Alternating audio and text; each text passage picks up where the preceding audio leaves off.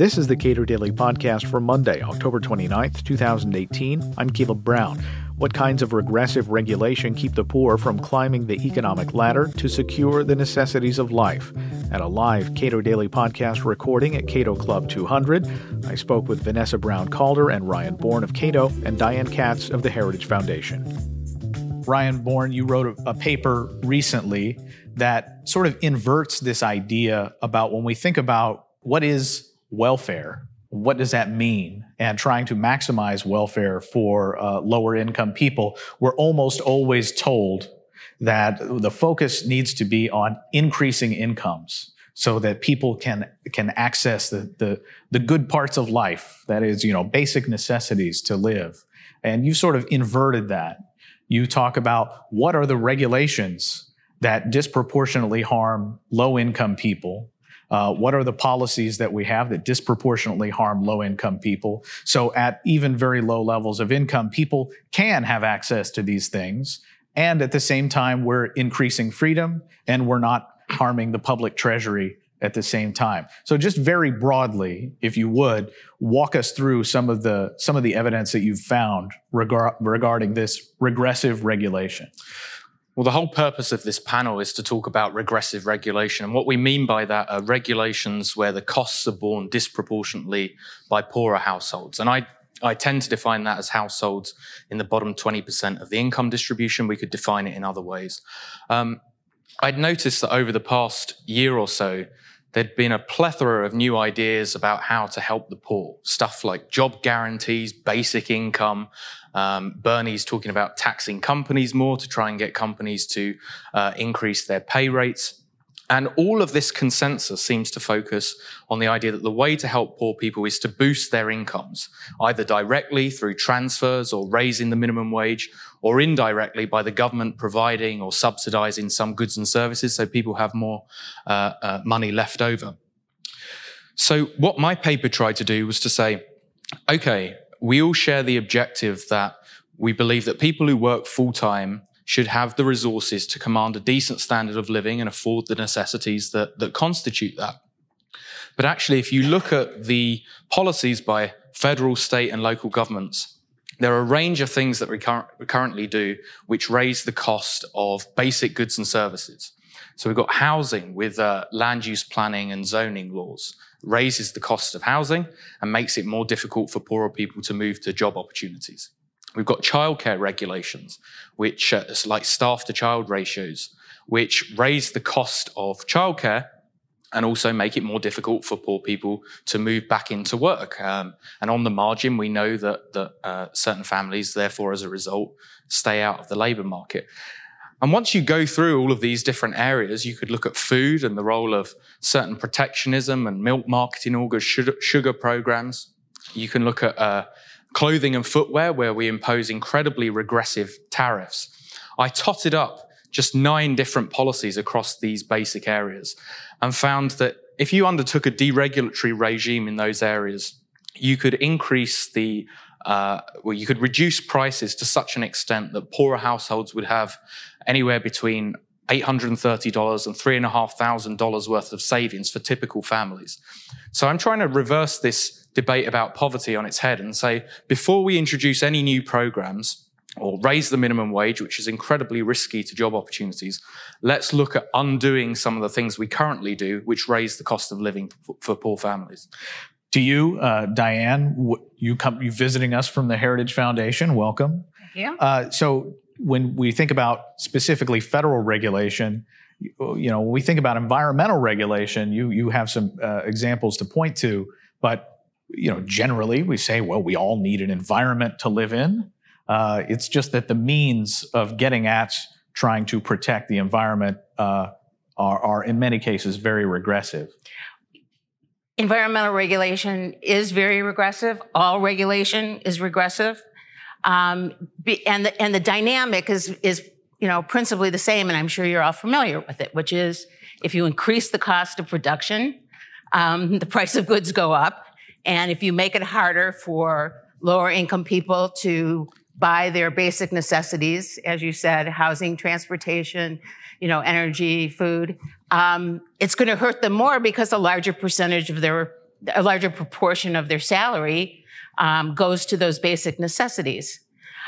I do have some examples. So there's tons. Every regulation is an exa- could be an example.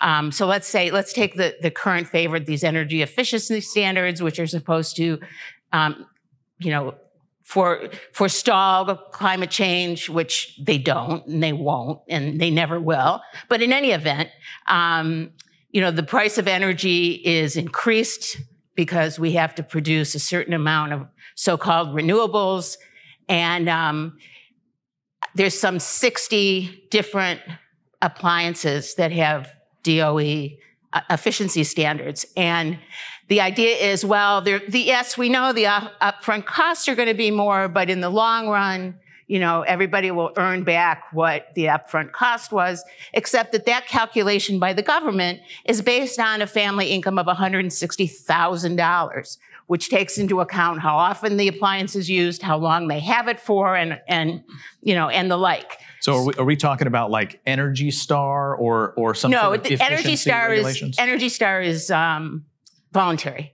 These are, you know, the things that make your dryer not dry and the things that make your dishwasher not clean your dishes.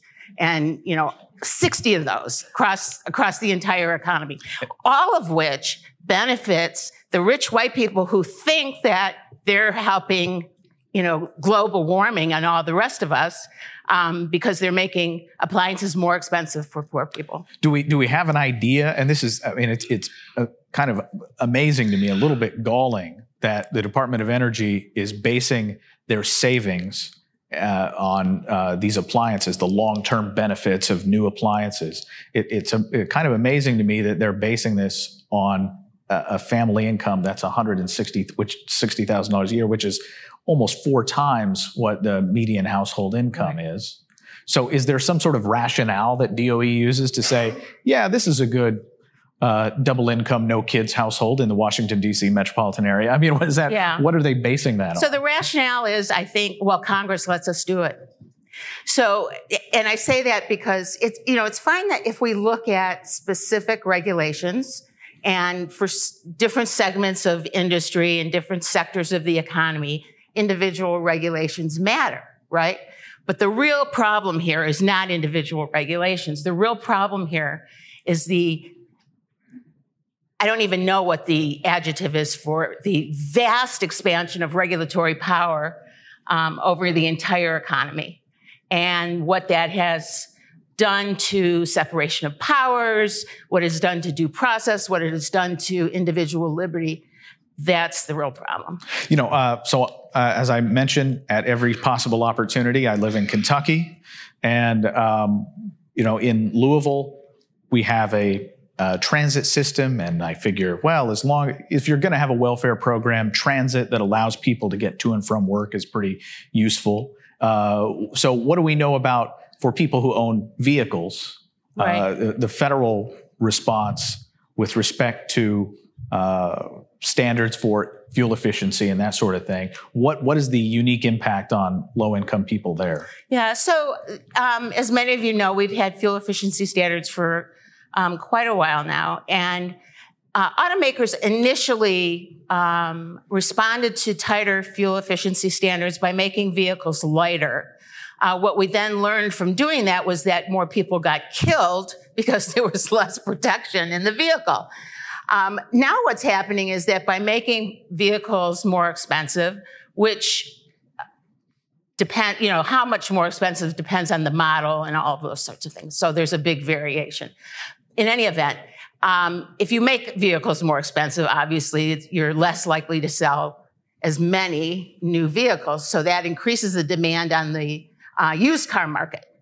And lower income families, lower income households are more likely to, to um, buy a used car when they change vehicles than a brand new car. So they're getting priced out of the used car market at this point. So that what that means is that they're staying in their old, more polluting cars, um, which are likely to, more likely to break down or to be unsafe so that they can't get to work. And it's, you know, it's one of these cycles that you can see from a mile away, right? And for all the regulatory impact analyses and cost benefit analyses that the government is, is supposed to be doing, and they do, they do these analyses. You know, a lot of times they don't make much sense, but they do them. Um, but but it's very simple. It's very basic. It's basic economics as to what the what the uh, what the impacts are going to be.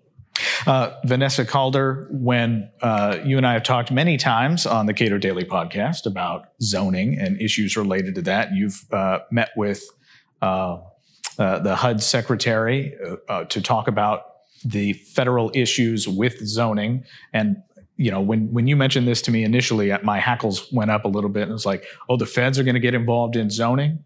But what is what is the uh, federal response right now with respect to zoning, or what are they? What is HUD considering doing with respect to zoning? So. Um, HUD um, recently there's a affirmatively furthering fair housing rule, which the which Obama actually the Obama administration at HUD put into effect during the latter part of the Obama era. And that particular rule was very controversial because it basically said that we're going to desegregate neighborhoods and HUD is going to be in charge of that. And so people bristled at the idea that HUD would somehow have some federal prerogative to go in and look at sort of the makeup of various neighborhoods within a city and try to integrate um, sort of on a socioeconomic on socioeconomic levels and racially try to integrate neighborhoods. And they were bothered by that. So what Carson is doing right now is actually re-looking at that rule. And it's unclear exactly how it's going to shake out, but what he's thinking of doing is actually t- using that rule, which is in place, to tie federal grant mo- money, which is housing affordability or housing subsidy money, to um, requirements to liberalize zoning regulations locally. Now, that is something which I think probably may concern people a little bit because is it the federal government getting into zoning and zoning and local regulations? And um, I think the first best case is that actually we don't have any housing subsidies going out at the federal level, period. End of story. In the second best world that we're in, we do have these big federal block grants that are going out to local municipalities, and they are intended to actually improve housing at the local level. But the problem is that local regulations are getting in the way of that. Um, and these local regulations are anti market, and obviously they erode property rights in a way that libertarians would care about. So I think it probably makes some sense and is probably some type of progress on the margin to actually tie housing subsidy allocation to liberalizing zoning regulations, but it is sort of a little bit sensitive. I think another thing that he's doing, which is something we can all agree on is a good thing, is he is going out and actually educating people on zoning reform and the idea that local policymakers have created this big problem, which now we're all looking to the federal government to try to bail us out of. But that's just impossible. I mean, the, the amount of zoning regulations that have come online just in the last 30 years or so, um, just the number has has doubled during that time period, and just on an annual basis, the number that are coming online has doubled. And so, uh, this is really something that has to be sorted out locally. Well, it's interesting because uh, you have uh, local governments, uh, overwhelmingly local governments, setting rules for zoning.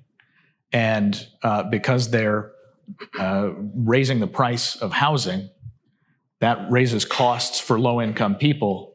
And then these same local governments and state governments go to Washington, D.C. and say, well, you know, we need some housing subsidies for these low income people.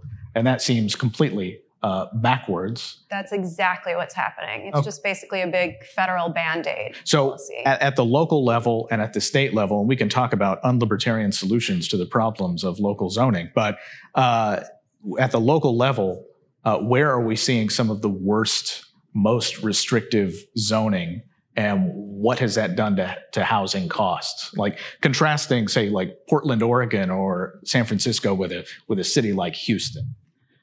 Yeah, so um, there are estimates that on in certain coastal cities, the cost of housing is inflated by about 30 to 50 percent as a result of restrictive zoning regulation.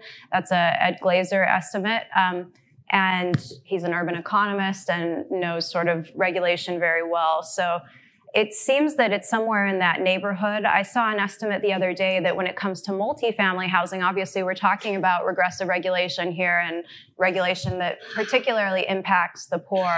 That just across the nation, the cost of regulation is about 30% of the cost of building multifamily housing. So if you could think about that and just think about reducing basically the poor's costs of how, cost of housing by 30%, that would be a huge improvement. Um, and how does that change uh, low income people's employment options? Because, you know, in a, in a lot of cases, low income people, one, their time is spent doing a lot of things that wealthier people pay other people to do. Uh, so uh, commuting is, uh, you know, an, a massive expense in time. It is regressive in the sense that low low income people using time to commute is time that they're not able to spend doing the things that wealthier people pay other people to do. So, uh, what? How does that change the employment situation for low income people when they have to live very far out or buy much much less house or rent a much much smaller space? Than they would otherwise uh, be able to do. Well, so what we're finding is that actually low income individuals are just not going to the employment options which would otherwise be best for them if it wasn't for these really high housing costs. So there's these high productivity areas on the coast, but basically low income individuals can't afford to live there once they consider housing costs, even though maybe in New York, being a janitor in New York, you can get paid quite a bit more than you could get paid in Alabama to be a janitor. But because the housing costs are so much higher, higher in New York, it just doesn't make sense to relocate there. And so geographic mobility rates are way down right now um, at their lowest level.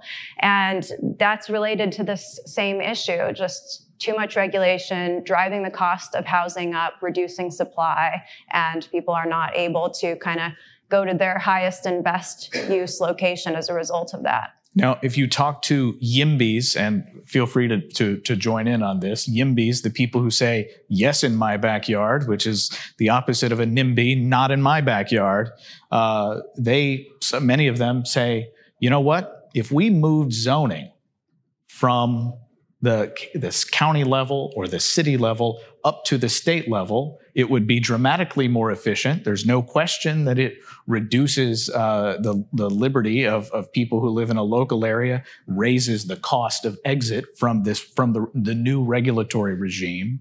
Uh, what do you think of that idea of elevating the level at which uh, uh zoning is actually is regulated?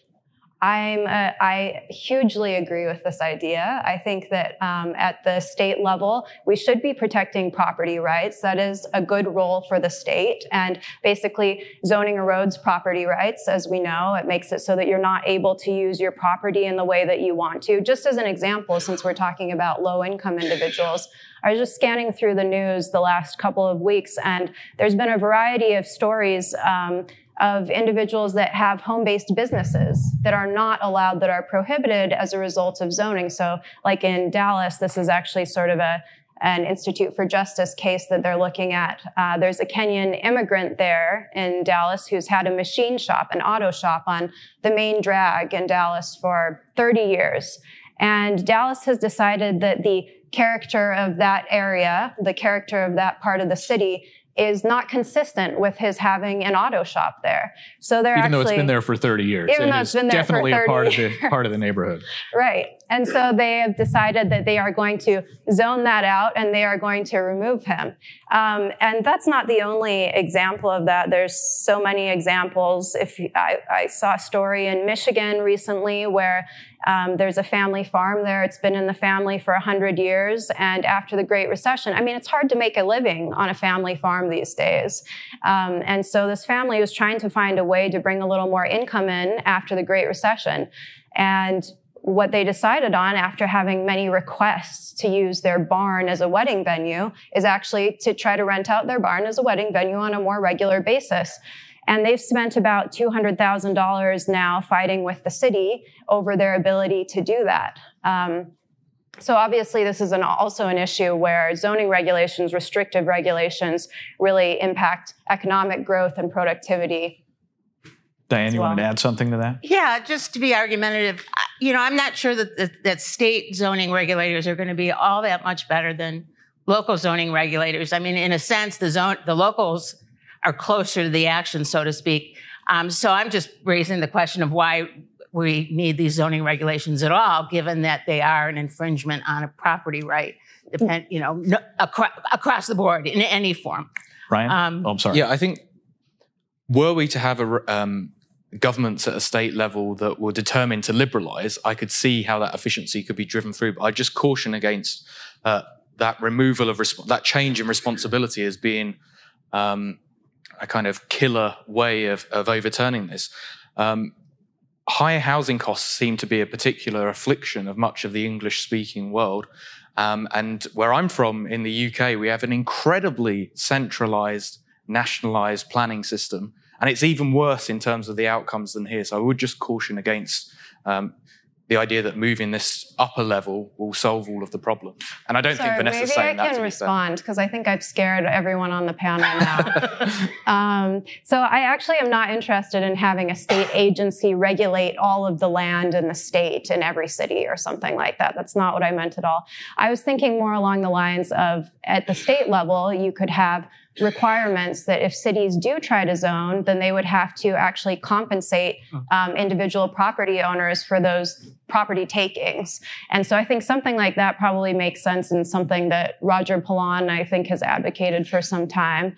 Um, I think that there's also other ways where the state can claw back. They, almost every state has a state zoning enabling act, which is basically where they give the cities a blank check to just regulate land use in any way that they want to. And so when I'm thinking of getting the state involved, I'm thinking of actually taking back that power from the state, from the, from the local government to tell you exactly what you should be doing with your land and restrict the way that you use it. So, so now you're back in our good graces. I just want to make one quick um, comment in relation to the difficulty, the nexus between housing and getting to work. The you know the difficulties of that.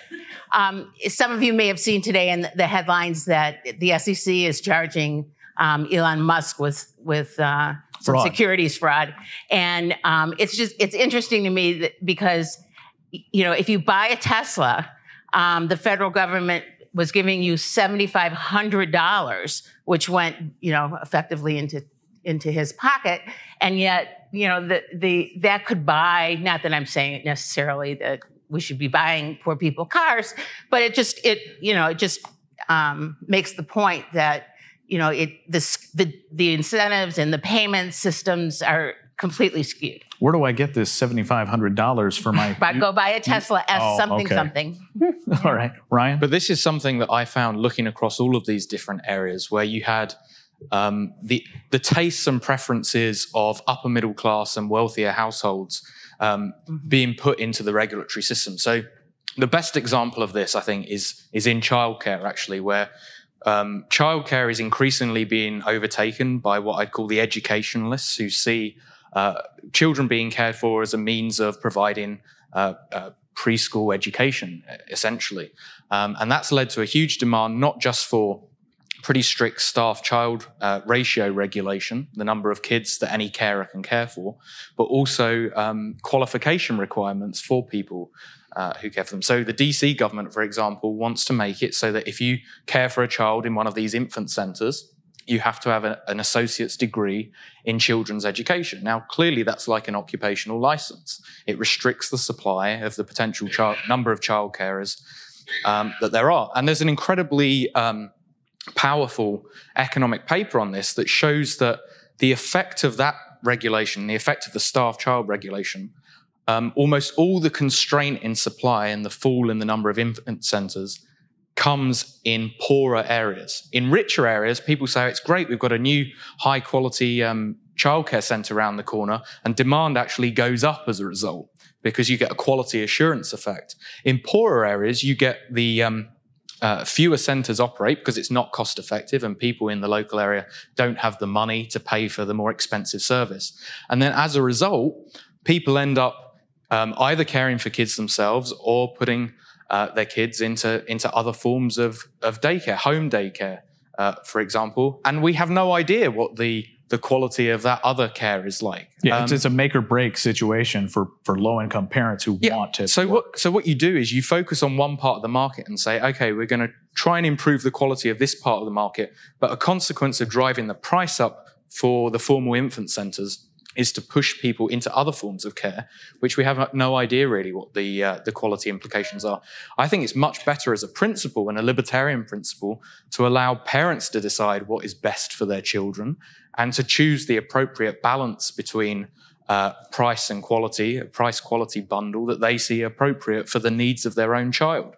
Um, and if that means putting it in a put in, putting it putting the child in a in a formal care center where there are fewer staff uh, per number of children, but it gives the family a better opportunity to move into a decent uh, job opportunity, then I think that's something, a decision that should be left with the family. Vanessa Brown Calder is a policy analyst at the Cato Institute. Ryan Bourne holds the R. Evan Scharf Chair in the Public Understanding of Economics at Cato, and Diane Katz is a Regulatory Policy Fellow at the Heritage Foundation. You can rate the Cato Daily Podcast at iTunes, Google Podcasts, and anywhere else you get your podcasts. And you can follow us on Twitter at Cato Podcast.